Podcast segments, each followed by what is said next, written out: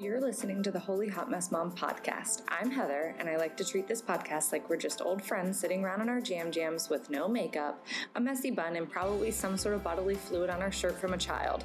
In this show, we chat about homemaking, simplifying, mommyhood, Jesus, and everything in between.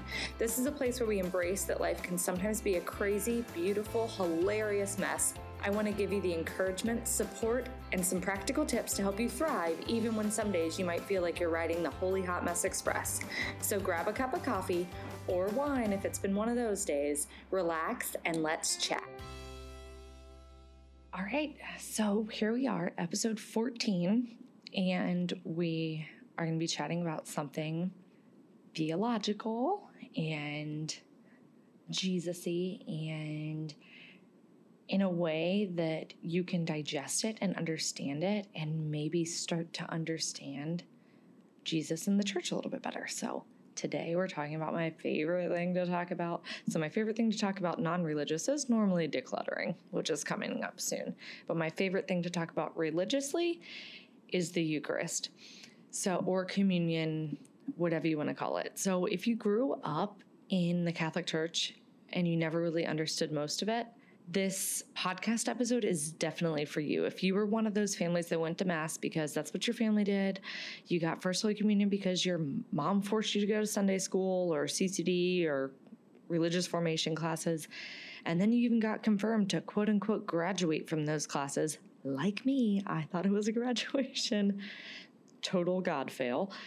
Then this episode is definitely for you too. I'm going to be diving into some basic info on the Eucharist, which is the Catholic form of communion, what we believe, why we believe it, what makes it so special, and some other questions that come along with all that above. So, question number one What do Catholics believe about the Eucharist? What is it? You know, all that. So, the first important thing to know is that Catholics don't believe that communion is a symbol or a reenactment of the Last Supper in memory of what Jesus said and did that day. We believe that the Eucharist is Jesus, physically present, body, blood, soul, and divinity, comes down from heaven and fully transforms that bread and wine into his body and blood, although it maintains the appearance of bread and wine.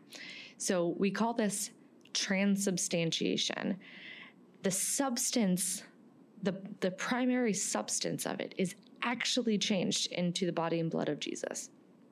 This is a hard, hard concept to understand and to accept it because it to our human eyes like it looks like a piece of bread and a piece of wine and a, a piece of wine. Oh goodness.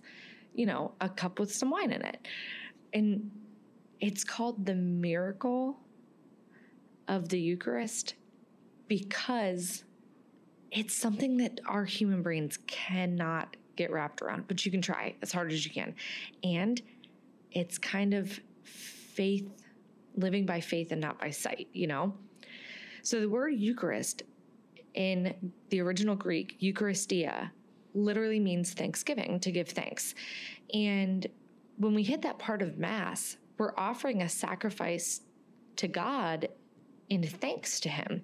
You know, there were sacrifices that were made in reparation of wrongdoings, you know, back in the Old Testament. And and this one we're really offering the bread, the wine, and all the money that was collected in the quote unquote offering part. Get it? Now you understand why those people, pre- you know, the people walk up and they're presenting, the, the ushers have like those baskets full of all the money and they're presenting the wine, it just normal wine and normal bread. And we offer all that and we also offer up Jesus himself. So basically, if you think about it, all of it was given to us from God. So the fruit of that vine, you know, the the plentiful harvest that gave us the the grapes that we that the humans made the wine out of. And the plentiful harvest that gave us the ingredients to make the you know the the host out of and the financial blessings that God has given us that these people have donated their money and then Jesus himself was given to us by God. And we're turning all around and thanking God for giving us that and offering it back to him. So, we believe that a miracle actually happens upon that altar at the hands of the priest who's acting, quote, in persona Christi, and that means in the person of Christ. We believe that Jesus comes down from heaven and fully, completely transforms that tiny little wafer and wine into himself through the priest. This is why we call it, quote unquote, the true presence. A lot of times you'll hear the true presence. Uh, there's even a website you can go to called, I think it's called thetruepresence.com, and you can find out where there's adoration chapels where the Eucharist is put on display. It's a consecrated Eucharist that is put on display for worshiping God. This is why there's all that kneeling and genuflecting in that part of the Mass just an FYI, when you genuflect into a church, which genuflecting actually means flexing of the knee, when you do that, you know, one knee down and you do the sign of the cross, you're not doing that just because you're entering God's house. You should be actually doing it towards the tabernacle. If that tabernacle candle, that normally red candle, is lit, that means that there's consecrated Eucharist in the tabernacle and we're paying respect to being in the physical presence of God. So that's why we genuflect. Fun fact. This is also why some women cover their head with veils and why a lot of re- people receive communion on the tongue because we feel like we're unworthy to f- touch God with our hands. And a lot of other Christian sects think, whoa, whoa, whoa, whoa, sects, S E C T S, not S E X. I didn't mean to. I hope it, maybe I have just issues saying that word. Anyway, they think, whoa, whoa, whoa, whoa, what are you Catholics, cannibal Catholics doing? Sacrificing Jesus all over again? Like this was a one and one and done deal. And they're right. We we don't need to ca- we you know we don't need to freak out about this detail. Everybody calm down. I'm going to explain how the whole sacrifice came about to begin with because it was a one and done sacrifice, but it's made present every Mass. And it's, again, every time I talk about theology, it's fascinating because that's. That's what I think. I'm a nerd. But it was all foreshadowed in the Old Testament with the Passover. We believe the Eucharist is the true presence of Christ because the Old Testament foreshadowed it and Jesus himself told us it was. This is kind of the point where you either have to say, what do I believe about Jesus? Do I believe that he is a liar, that he really was not any of these things, but he said he was and was just trying to get everybody to lie and thousands of thousands and thousands of people have died protecting lies?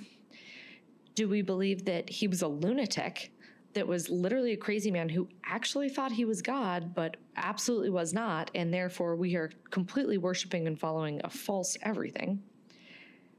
Do we believe he was a legend?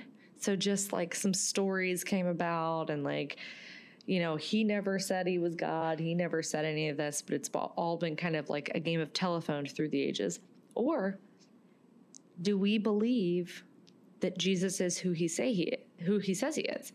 He says he's God, and he says the Eucharist is the true presence of Christ. And remember back in the Old Testament when God was going to be sending the last plague to Pharaoh and the Egyptians, he wanted to give some way to protect his faithful Jewish nation. After all, he's going to be killing all the firstborn sons in one quick swoop one night. So he had to give his people explicit directions on how to protect themselves. And the directions went a little bit like this Number one, find a perfect lamb, no bruises, no cuts, no sickness, or anything like that, and kill it. And when you kill it, make sure you don't break any bones. This comes into play later. Number two, spread its, bo- spread its blood by painting it on the doorframe of your home so that your sins and the sins of your family would be forgiven in that sacrifice. Number three, cook up the lamb and give thanks to God, Eucharistia, and eat it as a family. Number four, go to sleep. And when you wake up, God will have spared your family of killing the firstborn son. Simple, right? Now, what if you weren't really a fan of lamb? Steak, I can get down some on some filet mignon, but lamb tastes a little gamey, and I didn't really want to eat it at the Passover meal, so I just skipped it and had dessert. Well, you'd wake up the next day and find your firstborn son killed. You didn't hold up to your end of the agreement with God or covenant. A family agreement with God is the covenant. And so he didn't fulfill the promise on his end either. So we're going to take it back to Jesus now and the Catholic Eucharist and communion. If you remember, Jesus was sinless. He is sinless, perfect, a quote unquote perfect lamb. Ever why we refer to Jesus as the Lamb of God so much? Well, here you go. He was the perfect lamb who was killed, but no bones were broken like the other two people crucified on Calvary that day.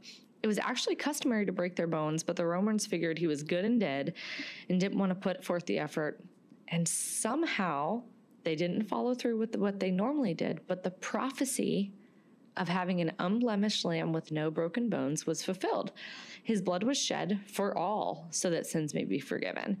And here's the kicker we cannot fully appreciate the sacrifice that Jesus offered and continues to offer on our behalf of the sins of the whole world unless we eat this Passover lamb, Jesus. It's morbid, I know, and it's really hard to think of it that way, especially if you have no recollection of the Old Testament. You know, these Jews and that became Christians, you know, right after Jesus died and they're participating in the Eucharist, they understood this killing, offering, sacrifice, all that. We don't understand that as 21st century people. And so that's why we're removed from it. And I think that's where this wishy washy catechism, this wishy washy teachings that we get as kids, doesn't give us the real truth.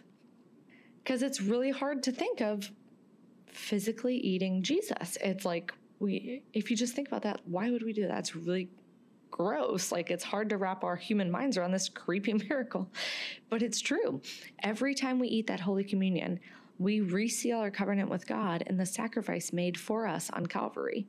So we're not re sacrificing God, we're making present the sacrifice, the, the, the Passover meal end of the deal. So, see how we don't actually re sacrifice Jesus at Mass. We just make the sacrifice present to our day and time by having him come down to let us consume his flesh and blood. And even more evidence of this is in Luke chapter 24. So, after Jesus rose from the dead, paraphrasing here, he comes back to hang out with the disciples because I'm pretty sure the Bible does not say quote unquote hang out but they didn't recognize him. He starts talking to them about scripture and they're still clueless. They're like, yeah, this guy knows what he's talking about, I guess.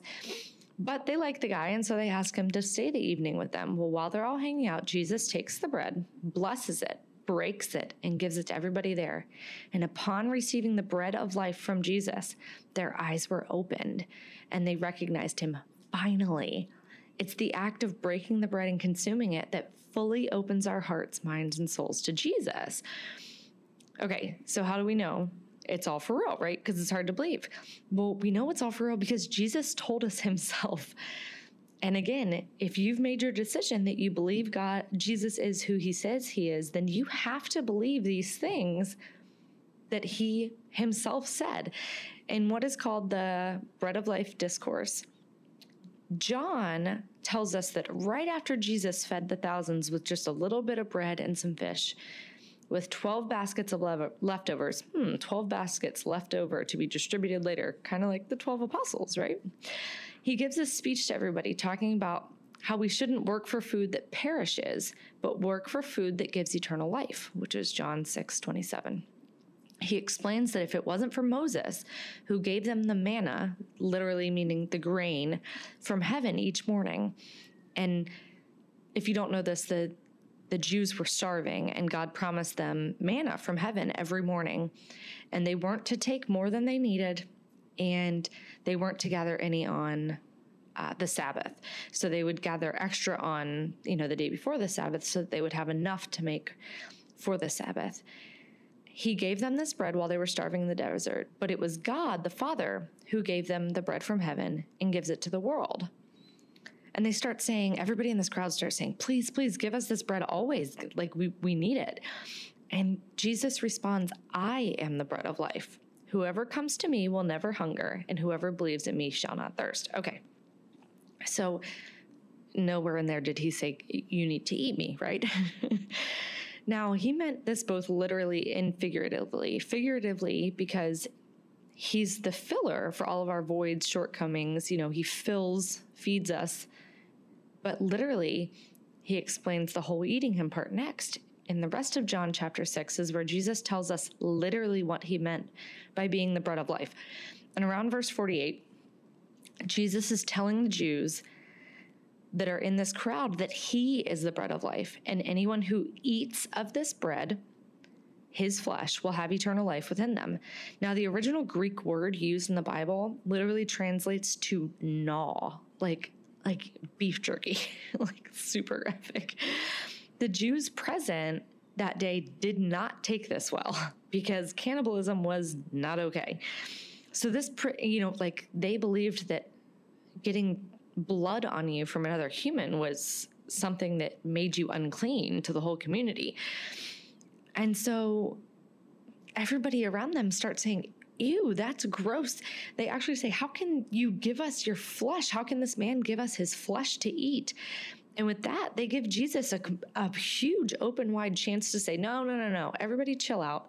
I didn't actually mean eat. I just meant that we'll use that bread to reenact the Last Supper, but it's totally not me because you're right. Gnawing on human flesh is gross. But guess what?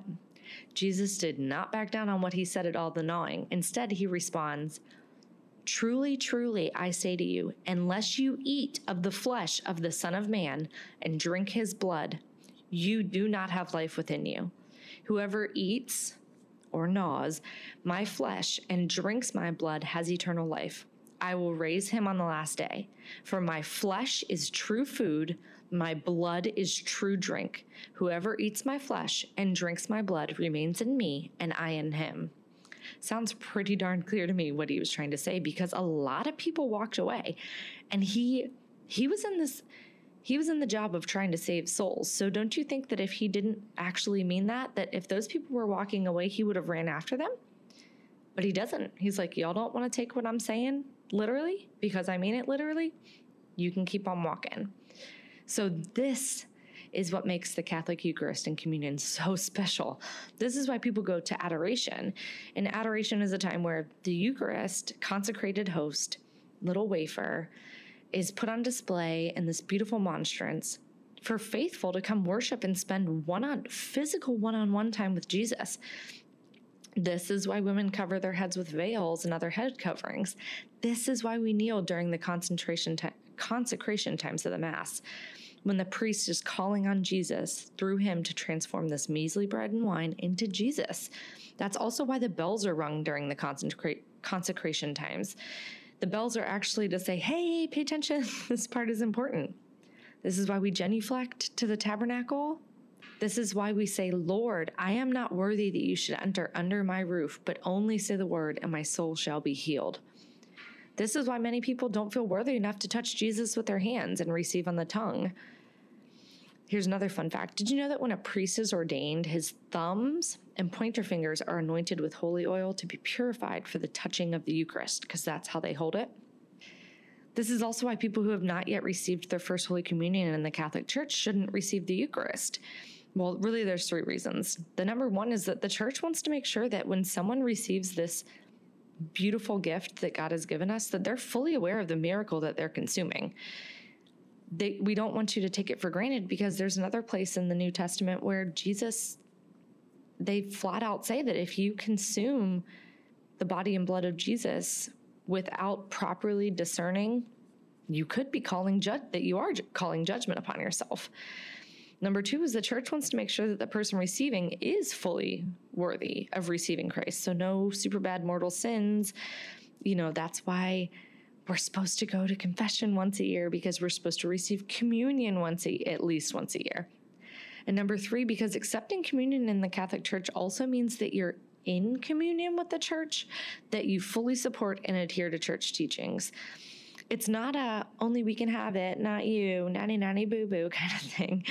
It's merely an agreement and a covenantal seal of unity with God and the church and if you're not in union with what the Catholic Church teaches, then why would you openly want to make this commitment? Does that make sense? So, Father Mike Schmitz is awesome, and he does this great explanation on the non Catholic receiving of the Eucharist. Um, and it's a really important thing because our goal on earth is just should just be to proclaim the gospel and get everybody to heaven but you also have to make sure that people aren't partaking in something that they may not believe in, that their hearts may not be ready for. Okay, so now we're going to talk about why it's extremely important for those receiving who's okay so you're a catholic and you've received your first holy communion and you know you don't really go to church but on easter and christmas and then you decide to go up for communion it's really important for all of us receiving the sacrament to be free of mortal sins the big ones because those big ones literally put a wall and separate us from the grace of God. And in order for a sin to be mortal, we must intentionally, in full knowledge, commit something we know God does not want. Basically, us saying, Yeah, God, I know you said this, set this XYZ rule, but I don't really care and I'm going to do it anyways. It puts up a wall between us and God. And when you receive Christ and try to t- partake in that covenantal renewal of God's promise of salvation, but you've put a huge wall between you and God deliberately, that's not doing anyone any any good. It's like you're trying to claim your rightful place in the kingdom, but you have no intention on following the rules, you know? And so I will tell you that that was a really hard thing for me to come to understand and it's also a really big awakening for me every time I do commit a sin and I know that I need to go confess that. And then I don't get communion because I haven't confessed and I know that I've built a wall up between me and God. It leaves me sitting there thinking, oh, I, I want that. I want that Eucharist. I want to celebrate the sacrament. And I can't because of my own wrongdoing, because I decided to do something against God when I knew it wasn't what God had wanted. And so that's why confession is so important. And our priest at our church is a lawyer who stopped being a lawyer, converted from being Baptist, and is now a priest. And so he's so interesting to talk to. And I am going to be interviewing him about confession and about like the priest's point of view on confession and how to get up the courage to go to confession if you haven't been in a while and why it's such a beautiful, amazing, I can't get this through to you guys enough. It is the most amazing feeling in the world to have forgiveness, like to say the things you've done out loud and have forgiveness. It is beautiful. And then you get to go receive this Eucharist and really appreciate what it is because you're receiving it out of purity of heart. And it's amazing. So if you still don't believe me, I want you to go to the show notes and you're going to check out some Eucharistic miracles. And Eucharistic miracles are when the body and blood of Christ in the Eucharist, which is under the form of bread and wine, actually bleeds, has actually been scientifically proven to have human flesh cells.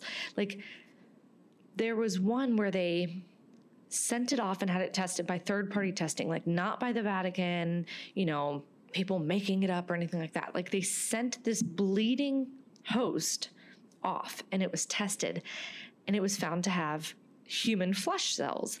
And not just any human flesh cells, but cardiac cells, so heart cells. And then those cells even had enzymes in them that showed that those cardiac muscles were under extreme levels of, of stress found in the human res- remnants of the cells. And I mean, what's more stressful than being crucified and scourged and all these things, you know? So it's amazing. So I'm going to put a few links to these Eucharistic miracles in the show notes. And I would really, really advise you to go check those out and kind of reaffirm like, if you grew up like me, not knowing really what Eucharistic anything is, and that God was just there to ask Him when you needed help because of your wishy washy catechism you got in the church, then look into the Eucharist, I'm telling you. So there's also a book called The Lamb's Supper by Scott Hahn. That one's amazing. A Biblical Walk Through the Mass by Dr. Ed Sri, I believe, is the other one. So those are both really good books to be learning about like Eucharistic miracles. And then if you're doubting it too, like remember, make the decision that you believe Jesus is who he says he is, and then go read John chapter 6 because it's all right there. So, if you're looking for a church to go to, you can go to, let me check it. You can go to masstimes.org and you can find the worship times for mass, for confession, for adoration by just like typing in your zip code or whatever and be able to get get in there, get to confession and then go receive the Eucharist. And I always say that I'm a lot like Thomas, doubting Thomas. Thomas was the one that wasn't there whenever all the apostles were in the upper room. And so Jesus left, and all the apostles are telling him, and he's like, Yeah, yeah, yeah, I'll see it whenever I believe it. And then Jesus comes and he's like, Yo, bro, put your hand in my side, put your finger through these holes in my hands and my feet. Like, it's really me. And Thomas is like, My God, it's really you. And that's how I feel every time I go to mass now. Every even as crazy as the kids can be in church, I'm sitting there looking at that priest consecrating that Eucharist and I'm thinking, "Oh my gosh, that's really God. Like coming down like heaven is actually coming to earth right now for me." And then my body gets to be the temple that holds Jesus for a while at least. And that's a huge miracle. So, anyways, if you have any questions or if you have any questions about that you want me to ask, um, Father Matthew, you can email me at podcast at holyhotmessmom.com and I'll put those on my list to be able to ask him when I interview him about confession and all that. This episode is over, but there's lots more content for you to check out on my website. Head over to holyhotmessmom.com for all sorts of downloads, posts, and ridiculous stories, as well as the show notes for today's episode.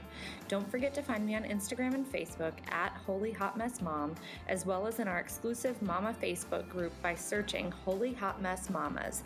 That's Holy Hot Mess M A M A S, so we can connect, share, encourage, uplift, laugh, and be virtual best friends. Do you have a topic or something you want to hear about on the show? Shoot me an email at podcast at holyhotmessmom.com. I'd love to hear your suggestions. If you like this episode, would you do me a huge favor and head over to your podcast app and give us a rating and review so that more ladies can find our podcast? The more great reviews we have, the wider we reach with our support, tips, laughs, and encouragement. I would really appreciate it. Until next time.